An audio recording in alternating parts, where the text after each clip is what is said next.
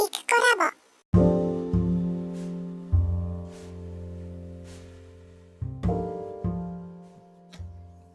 こんにちは、いくコラボです。えー1月30日月曜日の、えー朝、もうじき9時という時刻です、えー先週は寒い日が続きましたが、皆様いかがお過ごしでしょうか？えーっと、私は家でダラダラしておりました。はい。うんと、咳が止まらなかったのは先々週の話になるんですけど、なんかその後も一週間結構体がだるくって、で、一説によるとこれはインフルエンザだったのかもしれないね疑惑なんですけれども、あの、熱が出て出なかったので、結局検査をせず、なんでインフルエンザだったかどうかはわからないっていう感じですね。で、うんえっ、と、おとといですかね、先週の土曜日に初めて、えっ、と、ハピフォレの3月のイベントの練習が初めて1回目ですね。あの、ありまして、それ行ってきたんですけど、まあその場所が2階にあるんですけどね、階段を登っていくんですけど、まあ、その階段を登った時点でなんかハーハー言ってて、いやなんか体力がすごいやっぱり落ちてて、うーんと1週間2週間ぐらいダラダラ寝てたっていうだけとは思えないぐらいやっぱり体力が落ちていて、やっぱり何かのね、ま、インフルエンザだったと仮定すると、あなるほどねって、なんかウイルスの働きで、やっぱりこの体の外側じゃなくて内側から、こうなんか疲れてるっていう感じでしたね。で、まあ、とはいえ、回目が始まったので、なんとか、で、すべて私が、あの、段取りをしなくても、なんやかんやみんなでやれたので、本当に良かったなっていう感じです。まあ、そういう風で私がその、先頭に立って何かができないっていうね、体力でもあったので、あの、いい感じでした。はい。えー、結局あのみんなに動いてもらいたいなんて先週もずっと、先週まで言ってたんですけど、あの、ひなんていうのかな？動かない人が出たら、あの、よくある例えでほら、えっ、と、会社とかでね、人間の上位2%が全部仕事を動かしていて、で、えっ、と、その、下位2%は本当に何もしない、ただのお荷物な人で、みたいなね。その中間がまあ普通の人みたいな。よく言いますけど、あれって上位のその2割が抜けると転勤とかで。そうするといつの間にか前普通の人としていたはずの人たちが、あの、リーダーになって稼ぎ頭になるっていう説があって、で、一番下の働かない人たちをこう取り、取り出す、なんだろう、転勤させたり辞めさせたりしていなくすると、あの、生産性が上がるんじゃないかと思われがちですよ。そうすると、なぜか、あの、今まで普通に分類されていた人たちの中から一定の割合がダメな人になって、あの、やっぱり、こう生産性の低いお荷物な人っていうのは2割ぐらいできちゃうんだっていう話があって、これはなんか、アリかなんかで働きアリとか、蜂だったかな。かそういうので実験した結果、そうなるんですって。で、なぜそうなってるんだっていうところは、まあ、まだまだ仮説なんですけど、その生物学の人たちは、その働かないことでこう力を温存している。まあ何かこうピンチがに見舞われて、働ける人たちが働き尽くして、過労で死んでしまったりするっていうことがあるので、日頃からサボっている、つまり体力を温存しているっていう割合を一定数確保するっていうその自然のね、知恵なんじゃないかというふうに考えてるっていうのをどっかで読んだことがあります。で、それ一つの考え方で、で、また別の考え方として、あの、心理カウンセラーの大島信頼さんっていう人の本をね、かつて結構たくさん読んだんですけど、彼の、まあ、これも理自称というか、大島さんが考えた理論なんですけど、こう集団で、あの、いると、うんと、お互いがこう、なんて言ったらいいかな、感電するっていうか、例えばイライラ、イライラしてる人が一人いると、周りもなんかビリビリするじゃないですか。そんな感じで、こう、目に見えない電磁波のようなものが人間の周りにあるというふうに仮定すると、それが集団でいるとき、あの、そのビリビリの強い人から弱い人までこういるわけですよね。で、ビリビリの強い人、影響力の強い人、これがリーダーとして、まあ約2割いるとしたら、だからその人たちのその放電する力が強すぎて、で、力の弱い人たちは、その感電させられて、こう身動きできなくなってしまう。思考停止になってしまう。動けない、あの、なんていうのかな。あの、石ころみたいになっちゃうっていう理論を大島さんは言っていて、これはこれで例え話として面白いなと思うんですけど、まあ、一族一族、えっ、ー、と、一グループの中ですごいできる人たちがいたら、それほどでもない人たちから見ると、ああ、私ってダメなんだわ、みたいに、やっぱりなるし、普通に。で、また自分が働かなくても、周りがそういうリーダーの人たちがバーってやってくれてできちゃうじゃないですか。したら、やる理由もないっていうのか、あのやらざるを得ないことにならない。あの、なので、必然的に、こう、サボる人というか、動けない人っていうふうになっていくっていう理論で、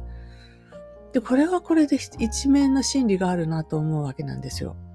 で、あの、心、起きることをこう心理学とか何かで、あの、解説するとそういう感じだろうし、これをもっと、あの、マクロで見て、生物全体の、その、まあ、修正としてそういう風になるようにできていると仮定すれば、確かにそうなのかもねって自然に起きるようにもうプログラムされていることなのかもねって思ったり。うん。なので、なんだろうな。えー、っと、まあ自分が動かないっていうことが周りの人を動かすのに非常に有効だっていうことを私は何度も考えていて、まあ、な、3年前になりますかね、腰痛で、ほっと丸1ヶ月はまるっと何もできなくて、その後も、あの、普通には動けなかった半年ぐらい調子悪くって、その間、あの、私ずっと20年ぐらい辞めたい辞めたいって思っていた筆文字の仕事から離脱できたんですよ。何分動けないので、で意見も言わないので、だってわかんないし。でもなんか痛すぎるときってあんまり複雑なこと考えられないので、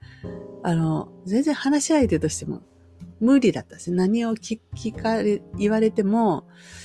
あ、ちょっと今、もうそういう話する気分じゃないって言って、で、ぐったり寝てるみたいな。したら、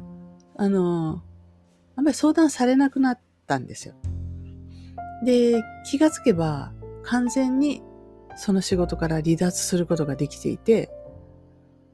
で、あれですよね、腰痛から復活してまだ私がそのことに興味があれば、当然あの、参加するので、また元に戻ったんでしょうけど、そもそも本当に興味がなくて、むしろ嫌いで、やめたいやめたいって20年ぐらい思い続けたのにやめれなかったのが、まあ、わずか数ヶ月で、あの、完全に離脱できちゃうっていうのは、あ、こんな方法があるのかと。でも演技じゃなくて本当に本当に体調が悪かったので、せざるを得ないっていうところに、まあ彼も追い込まれたんでしょうね。で人って追い込まれると動くんですよ。えっ、ー、と、前回もこの話してたかな。あの、相談にね、来る来ないみたいな話で、で、追い込まれた人って、誰彼構わず相談に行くし、行った方がいいよって言われなくても、いても立ってもいられないので、あの、相談に行きまくるみたいな状態にもう自然となるし、で、それくらいの意欲があると、どんなボンクラなアドバイザーであっても、何かかにかこうヒントをね、あの、自分で取っていくっていうか。で、なんとかなっていくっていうことはあると思うんですけど、まあ問題はっていうか、ほとんどの人は多分近くに助けてくれる人がいるんでしょうね。なので、そこまで追い込まれないので、その問題を解決する、うその、なんていうのかな、勢いというか、そういうのを得ることができずってなっていく。うん。あの、正社員で、あの、一部上場企業の正社員で、えっ、ー、と、定年まで、まあ、職がね、保障されている。まあ、その、例えば、非正規とかじゃなくてね、正規雇用なんで。っていう、もう、その状況があるとしたら、それそのものが、すでに助けてくれる状況であって、それさえやっておれば最低限生きていけるわけですから、もうそれ以上のものっていうのは追い込まれないですよね。副業を頑張ろうとかね。理想論であって、できたらいいなっていう話であって、本当にやらなきゃどうしようもないないってなったら人って、そんな動き方はしないよねっていう。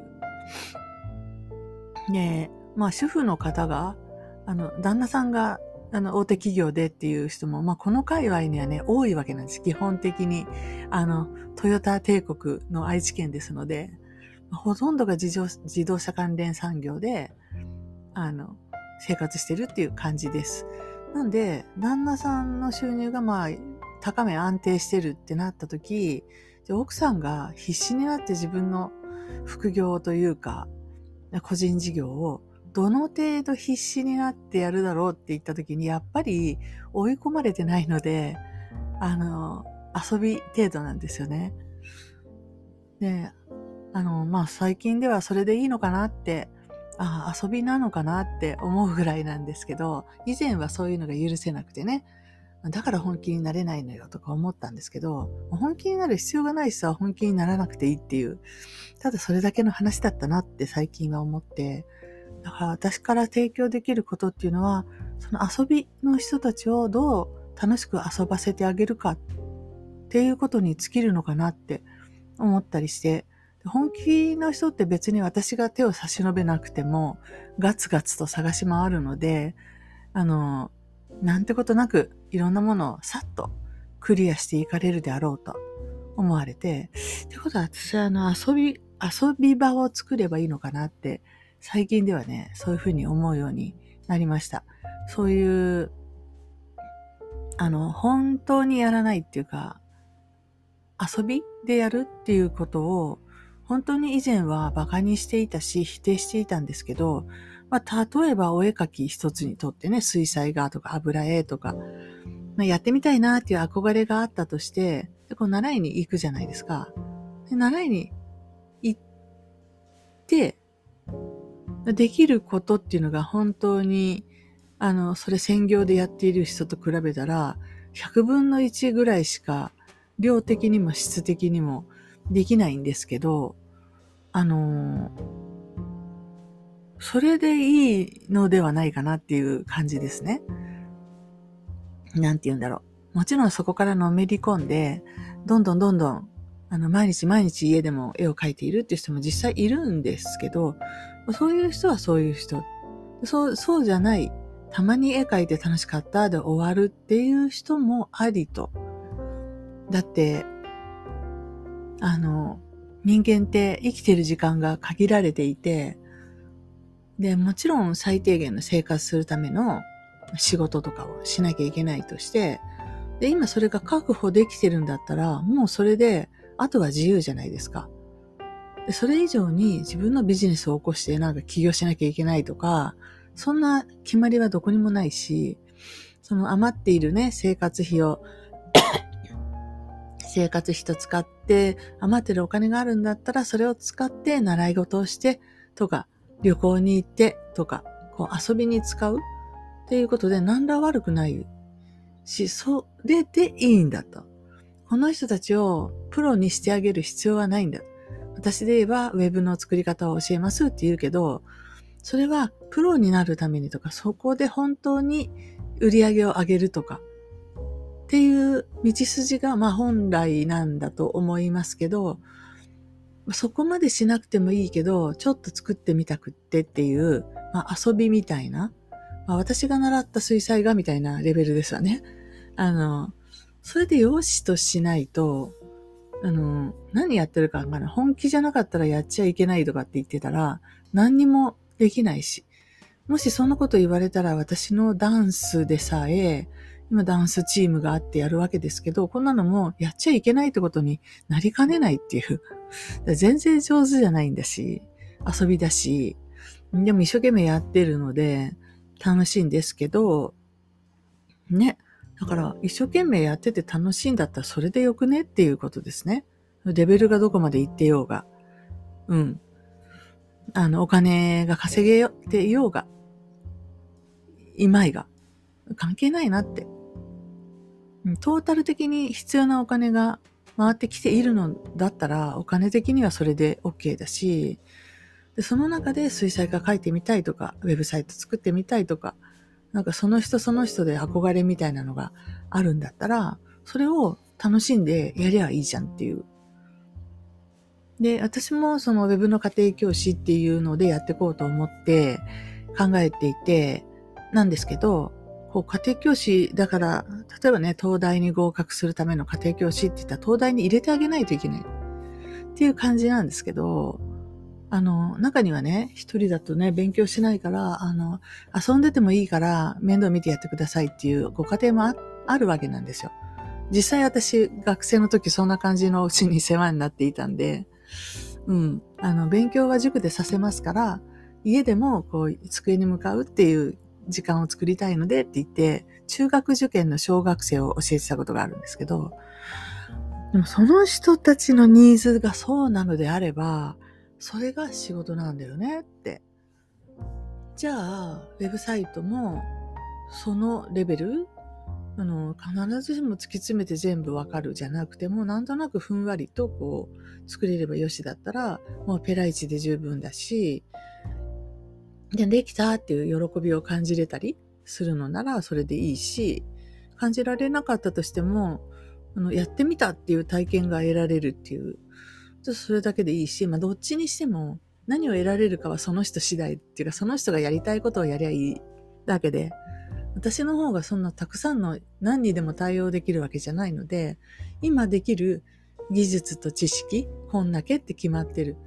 で、それをもう提供していくしかなくて、それどの辺、どれくらい真剣に捉えて勉強してくれるかは、相手の問題なんだなっていうふうに。なんか、そのどこまでが私の責任で、どこからが相手の責任なのかっていう責任範囲がね、キュッと小さくなったような気がして。そう、ここ2、3日の話ですけど。私は先まで、一歩先まで考えちゃってて。この知識や技術を手渡した後、本当にその人ができるようになってほしかった。以前ずっとね。で、それを言うから、すべてのことがうまくいかなかった。うん。だってやらない人がほとんどですもん。うん。そんなちょっと教えてパッとやってくる人、本当に10人に1人とかそんなもんでしょ？残りの9人は分かんなかったとかっていう感じで、やろうと思ったけどできなかったとか、うん。言いながら、あの、1年も2年も勉強会に通うって、何一つしやってないのに、ただ通うっていう人がいたなっていうことを思うと、あ、人間って別にそれでいいんだ。働かないありであっていけないわけじゃないんだ。もう働かないありがなぜできるかということについては諸説あるっていうことで、なんでかわかんないけど、それでもその人がお金を払って習いに来るっていうんだったら、全然いいじゃん。っていうふうになんか自分の中で切り分けができたっていうとこで、そういうふうに思っとくと、教える身になった時に自分も気が楽だし、あと自分が専門外のことをするとき、例えばダンスをやるときとかも、別にやっていいじゃんって。あの、好きなように。あの関係ないじゃんって。誰がどう思うとか。うん。そう思うと気が楽だし、うん。って感じになりました。そう。えっ、ー、と、そうですね。土曜日の日に久しぶりにまあその2週間ぶりかな。あの、まあ、ダンスの午前中にそのハピフォレの自主練があって、で、昼から、まあ、通常習っているジャズダンスがあって、で、まあ、二つ続けてやったらもう本当にヘトヘトになっちゃって、帰ってきたんですけれども、うんと、なんていうのかな。こう習いに行っているからその先生がやることをそのまんまそのま、まんまねしてやるんだっていうことでもないんだなって最近思って、で、自分が楽しいように踊らなかったら、行っている甲斐がない。通って、何あの、何しに行ってるんだかわからないなと思うようになって、で、どこまで、あの、勝手に自分らしく、自分らしくっていう言葉はちょっといまいちね、あれなんですけど、違うなと思うんですけど、うん。っていうことをちょっと思うようになったりもして、で、だったら、なんだかな。その先生の振り付けが全てでもないわけで、本当 YouTube を見れば、山のように、こうね、あの、流行りのダンスだったり、そのダンスの解説動画だったりがいっぱいあったりする中で、練習すれば自分で家で、あの、できちゃったりする中で、あの、なぜお金を払ってダンス習いに行くのかなっていう感じに最近なってきていて、まあ、そうしていくと、やっぱりハピフォレのようなこう自習グループがあると、多少のやっぱり励みになって、まあ、これ本番がいついつあるんだから、それまで頑張ろうみたいにして、頑張ることができて、うん。でこれがなかったら、ダンス何が楽しくてやってるんだっけみたいに なっていくなと思って。なので、まあ、ハピフォレの運営に関してはね、本当に、あの、ちょっとこれはどう、なんとかしなくちゃと思ったんですけど、まあ、もちろんなんとかしなくちゃに決まってて、次回やるときは、あの、役割分担をみんなにお願いしないと、とてもじゃないけど、継続は難しいと思うんですけど、うん。それでも、あの、白か黒かっていうね、あの、1なのか100なのかじゃなくて、その間の30、40、50、60みたいなとこを行ったり来たりしながら、なんとなくぬるーっとこう続けていった方が、あの、私にとっても、参加者にとっても、いいんじゃないかな。あんまりギチギチにね、じゃあ誰々がこれからの係でみたいにやり始めると、また辞めたい人が出てきちゃったりして、で今みんなね、ほんとやれる時しか来てないので、だから、新人を入れないと、あの、前出た人がもうここ今回出れないとかがあるので、っていう感じなんですけど、でも、あの、だんだんそれっぽい、チームっぽい形になってきてるかなっていうのはちょっと思うので、うんと、もうこれで最後にするとか、つい先日まで思っていたんですけど、そこまで思い詰める必要はなく、あのゆるーくやっとけばいいかなって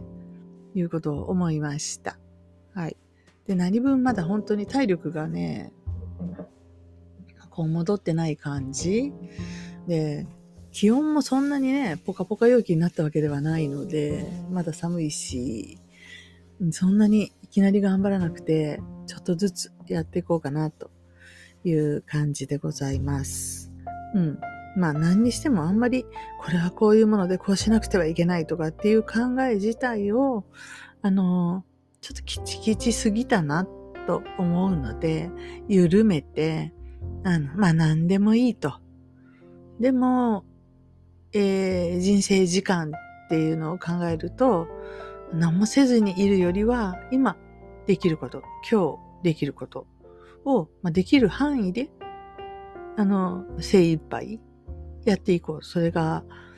うーん、なんか家庭教師なのか、教材作りなのか、YouTube なのか、はたまた、ね、このポッドキャストなのか、わかんないんですけど、その時できるなって思いついたことしかできないわけだから、それをやっていけばいいのかなって、なんとなく思ったりしています。本当に、なんか若い頃はというか、そうですね、40代、50代も半ばぐらいまでは、それでもこう、努力していれば、ある日、ある日いろんな状況がパッと好転して、大成功みたいになるというふうに思って考えていたので、頑張らないといけないって、サボったり遊んだりしている場合じゃないと思い続けてきたんですけど、そういうふうに思ってると、そういう状況が続くだけだなっていうことが分かり、え、じゃあ遊んで暮らすって言っても別にやりたいこともないし、みたいな感じなんですけど、それでも、あの、人生でこれをやらないといけないとか、これをこういうふうにやらないといけない。とかっていう、そういうルールっていうのは本当にないんだっていうのが分かっちゃうと逆に、じゃあどうやって何をして生きていこうってなっちゃうんですけど、まあ、唯一、効か不効か、時間的なリミットがあるっていうところを考えると、あじゃああんまり悩むことにずっと時間を使っても、あの、何のメリットもないなって、まあ、悩んでる暇があったらできることを一つやるぐらいでいいのかなって思ったし、だいたい悩むほどの、悩む意味があるっていうのは回答があるからですよね。あの、すごい考えたら、正解があって、その正解が見つかるっていうんだったら、そう悩んだり考え込むことにも意味があるかもしれないけど、多分ですけど、正解っていうものがそもそもなくて、で、やっていて楽しいかどうかっていうことはあると思う。でもその成果がどうなったら幸せですかって言われて別に有名になったら幸せかっていうと全然そういうことでもない。お金が潤沢に入ってきたら幸せか。あ、それは幸せですね。あの、終わらない収入源みたいなやつがあったら、でもそれって幸せっていうよりかは安心であって、で、その時にじゃあ、この余剰のお金がね、たくさん手に入りましたよ。さあ何しますって言った時に、やりたいことなんかないっってなったら、あるいはもう体が動かなくてどこにも行けないとかってなったら、せっかくの儲けたお金も使い道がないって言ったら、もうなんかその価値がね、10分の1ぐらいですよね。うん。だからお金さえあれば何でもできるって以前は思っていたんですけど、そうじゃなくて人生時間を買い戻すことができない以上、お金っていう、それがお金の限界で、世の中のありとあらゆるものがお金と交換ができるかもしれないですけど、自分の人生時間だけは、何何兆円積んでも買い戻せないんですよね。もう今、本当に100兆上げるから10年若くしてってできないわけですよ。若返り手術とかできたとしてもそういう意味じゃないですよね。人生を巻き戻して50歳に戻りたいんだとか、40歳に戻りたいんだ。それができるならね、いいですよ。どれだけでもお金儲けにだけ邁進しても。でもそうじゃない以上、どこかで折り合いをつけて、あの、お金さえ儲かれば、では解決できない、なんか解決じゃなくてなんていうのは手に入れられない、そして何かもっとすごく大事なものがあるじゃん。ってことに最近こう気がついてきてるっていう感じなんですね。で、一回気がつくと、あれ？どうして今まで気がついてなかったんだろうぐらいになって、で、その、優先順位の逆転が起きて、ね。で、悩むなんていうことも時間の無駄でしかないとかって思うし、あの、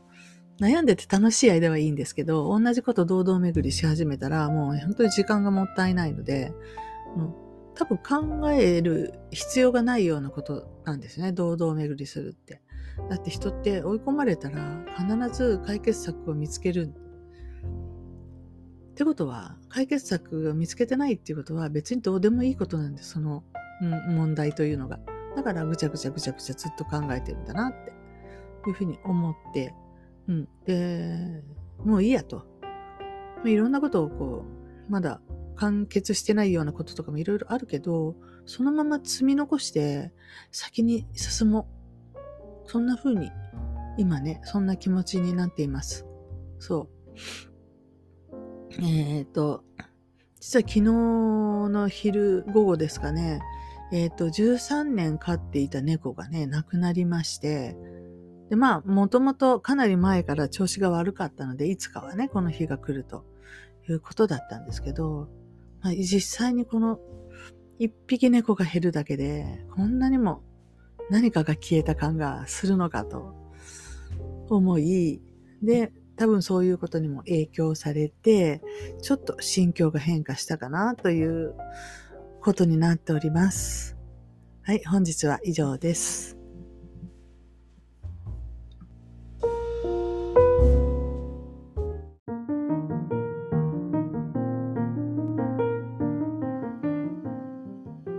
きいただきありがとうございました。